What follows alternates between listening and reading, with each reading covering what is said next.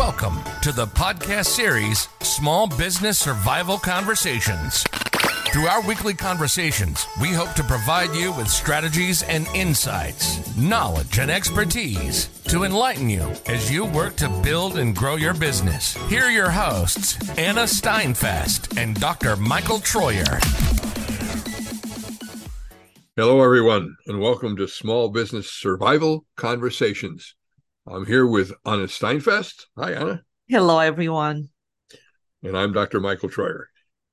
And here we are with four tips to grow your business. Where do we need to start with this, Anna? How do we grow our business? Well, number one, we suggest this in the past, but now we're giving you more concrete tips is to examine your business away from your business. So you have to step away from your office. Make sure that you block time on your calendar to work on your business, which right. means that you're not involved with any operations at that time. I remember talking to a business person and he kept hearing sounds out on the factory floor and he'd look around and, and one there was this urge to leave me for a moment to see what was going on he couldn't think about his business because he was so wrapped up in his business. So we were saying you need to set aside maybe during the week or the month sometime when you get away from that office and can't be interrupted and you you just reflect on where things are. I love to do it in the car when I'm on a road trip and say, all right, how can I improve my business? You can't do that while you're in the middle of things every day with problems being tossed on your desk constantly. Take a walk, set aside a Friday afternoon when you're going to close the door and turn the phone off and say, what do I need to do to make this business better? That's that's the big picture thinking that you need to do. And close your door. Um, maybe meditate also. Yes, it can be oh, one. Because you know, then you your mind kind of calms down and you have fresh perspective once you go from this meditative state and you look at the business again you're looking on the business. You don't care about every trivial problems you have. You're looking more strategically or more forward, futuristic, how your business can scale up or how it can become better. Yeah. I my favorite exercise equipment is a recumbent bike. It's kind of a mindless thing. You sit there and you rotate the wheel uh, against the, the magnet or whatever. What are you going to do while you do your 30 minutes? While you think the nice thing is to think about the business, not not what Sarah just complained about or or Ted did to somebody else, but rather where can I go with this business? That's a wonderful time to reflect about those bigger issues you want to confront. All right, that's one tip.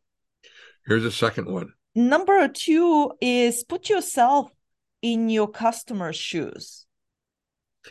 You know how many times I've had to try to assemble something uh, from a, a, box and I'm, I'm trying to put the parts together and it's very clear the person who wrote the instructions never did the assembly because the instructions are all wrong. We're saying that in a little larger terms. Put yourself in your customer's shoes. Have you ever gone through the process of trying to find and buy and use your own product or service? Well maybe early on but i'm not sure more recently. Think about it. Or if you ask customer to do it or uh, show you or tell you how they're using it also and in your head mentally you have to make sure that they're going through the same steps you already indicate or you already instructed them to do it. Are they doing it wrongly? And in fact our suggestion also is if you ha- if you have any complaints look at them.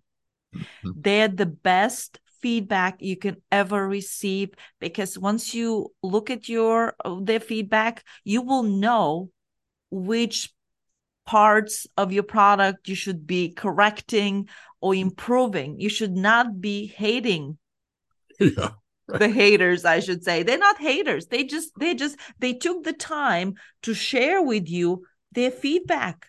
Take it with grain of a salt and just just try to improve your product or service we, we take that complaint way too personally. Oh they've attacked me. No it, it's it's actually that complaint's and as cl- so clearly saying is an opportunity. Fix what's causing the complaint. So that they come back and say wow this is they fixed it and this really works now. So look for ways to get rid of that frustration that they've got or that extra extra effort they have to apply. Find a way to make it better And they're a wonderful source for that, for insights. Number three is observe, observe, observe, and ask, ask, ask. We already mentioned that in the previous yeah. when you put yourself in customer shoes, but we want to make sure that it's separate. Yeah. Yeah. I think, for example, you don't know what you don't see. So it's not only looking and talking to them, but it's really watching how they use your product. That may tell you things even without asking them. In fact, one of the cautionary notes is when you ask them, What do you think of my product? The first words they're going to tell you is that they like it. Why? Because they want to please you. I want to hear what their third comment is. Well, you know, I struggle with this piece. Well, that you get from observe observation, and you get that from asking a second round or a third round. All right, but tell me really, what's going wrong here? What could I do to improve the product? Uh, do they add, do they have to buy two other things to work with my product to get their problem solved? Well, then I ought to be offering those two other things with my product to help solve the problem, for example. And a lot of times we will have surveys. We will send surveys out to our customers, but the surveys are the questions we want to ask them we suggest that you have a very open questions or even ask them hey how do you use our product or service they will tell you not you telling them how do you feel about the color or this feature or that feature no you don't do that because in this case you will not receive a good feedback that's our opinion on that and another thing, by the way, not only can you talk to your customers about this, but you could talk to your employees about this. Uh, earlier in my career, I used to use something called the the SWOT list, S S W D A H. Simple. Those are the first letters of of six words. What's the stupid stuff we do around here? You probably never dared to ask your employees, what's the stupid stuff we do around here? But they are acutely aware of things that just aren't working in the process or, or things they're tripping over constantly. Ask them. Let them tell you, you know, we could improve the rate of our productivity if you would just stop making us do it this way and we could do it that way. And not not be offended by a good idea. So ask them the SWOT list. What's the stupid stuff we do around here that annoys you? That if we eliminated it, we can be more productive. So observe, observe, observe, and ask, ask, ask of everybody. That's a very good point, Michael. Yes, employees, we forget sometimes about the employees, but they're on the front line. They're the ones who build our product or they're the ones who interact with our customers. They know more than we give them credit sometimes. So, yeah, thank you for the reminder. And our last tip for today is explore other industries you know, sometimes we think, uh, you know, we don't want to talk to our competitors because they're in the same industry and they may or may not share us good insights. But when you keep confronting a particular problem, how do we deliver this product? How do we find a better channel? How do we, how do we get past this uh, barrier that we're facing? You can find some really good solutions by looking outside your industry at other industries and discover ways they do it. I remember reading at one point about uh, a company that was trying to figure out how to launch a, a, a men's grooming product.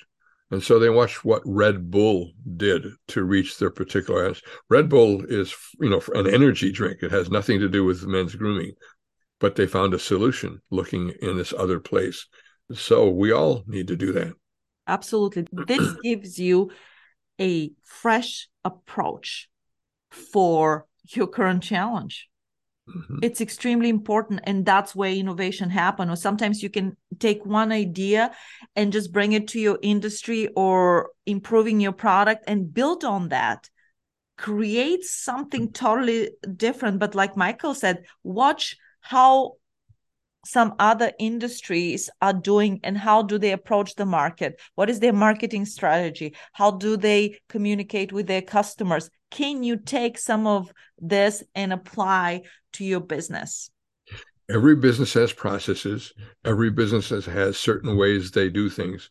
Look out beyond to see what fresh ideas. In fact, I remember reading a book about Virgin Airways and Virgin Records. I'm trying to think of the entrepreneur for the moment who's famous for what he did. He was always looking at other industries for ways he could take the industry he wanted to be in and make it better. So Virgin Airways really stepped away from the other airlines because he saw other ways to get those processes done. Southwest did the same thing. They took ideas from other industries. So consider explore other industries for good ideas. So our four tips to grow your business are examine your business away from your business.